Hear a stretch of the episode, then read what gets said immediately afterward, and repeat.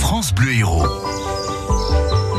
Bonjour Clément Le Marchand, Bonjour. vous êtes mammalogue. Aujourd'hui, oui. Ah, Aujourd'hui, oui, parce que vous avez plusieurs casquettes. Alors, on va rappeler ce que c'est que mammalogue. Alors, mammalogue, c'est tous ceux qui travaillent sur les mammifères terrestres, de Voilà. manière générale. Donc, ça peut aussi bien parler euh, du sanglier, des gros mammifères comme, comme cela, ou des micro-mammifères, ou des mammifères marins, ou voilà. Et aujourd'hui, du cerf. Aujourd'hui, on va parler du cerf, oui. Alors, c'est vrai que c'est la période là. hein. Et oui, donc le cerf, c'est le plus grand mammifère de nos forêts. Le mâle peut faire jusqu'à 250 kilos. ah oui, quand même. Quand même, hein, c'est une belle Ouais, bête. ouais. Et la biche jusqu'à 150. Bon, et en ce moment, oui, c'est la pleine période du brame. Fait ces fameux cris très rauques dans la, dans la forêt. Où on- Mais c'est une séduction ou c'est un cri. euh, Ah, c'est la période d'accouplement. Oui, voilà, c'est la période C'est-à-dire que d'accouplement. le mâle, en fait, va faire ce cri, va, va bramer pour réunir son harem de femelles et le défendre des autres mâles. Quand deux mâles se, ren- se rencontrent, vous avez toute une cérémonie en gros de, de dissuasion où ils vont se regarder les uns les autres, ils vont souffler, ils vont, Mhm.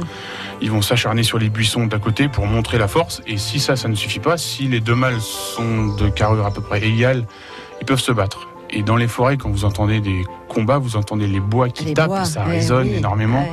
Et voilà, et c'est très très impressionnant. Ces deux bestiaux qui peuvent faire euh, voilà, 200, 250 kilos qui se battent. Donc euh, un, un daguet, en fait, c'est un cerf qui a entre 1 et 2 ans. C'est un, un daguet, c'est généralement la première tête du cerf. C'est par rapport au bois qu'on mesure, alors voilà. c'est ça L- Les bois, contrairement aux cornes, pour rappeler, les bois tombent tous les ans.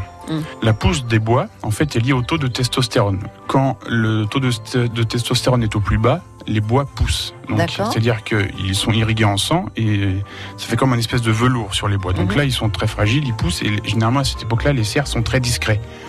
Et après, une fois que la testostérone remonte, les, les- les bois ne sont plus irrigués en sang et là, c'est la période de la fraie. C'est-à-dire qu'il va frotter ses bois contre les arbres pour enlever ce velours. Ah, Et c'est là qu'ils vont prendre leur teinte marron et qui. qu'ils sont durs. D'accord. Voilà. Et donc, c'est et le, taux, le taux de testostérone remonte pour l'accouplement, pour la reproduction, et en même temps, voilà, ça, va- ça sert pour, euh, pour faire beau. Voilà, tout à C'est fait. très beau. On l'apprécie, effectivement. On apprécie ces bois que l'on trouve parfois quand on se balade. euh, Et oui, et oui, oui, Quand on oui. est en D'ailleurs, balade, hein. oui. Mm, mm, C'est c'est quand même assez magnifique.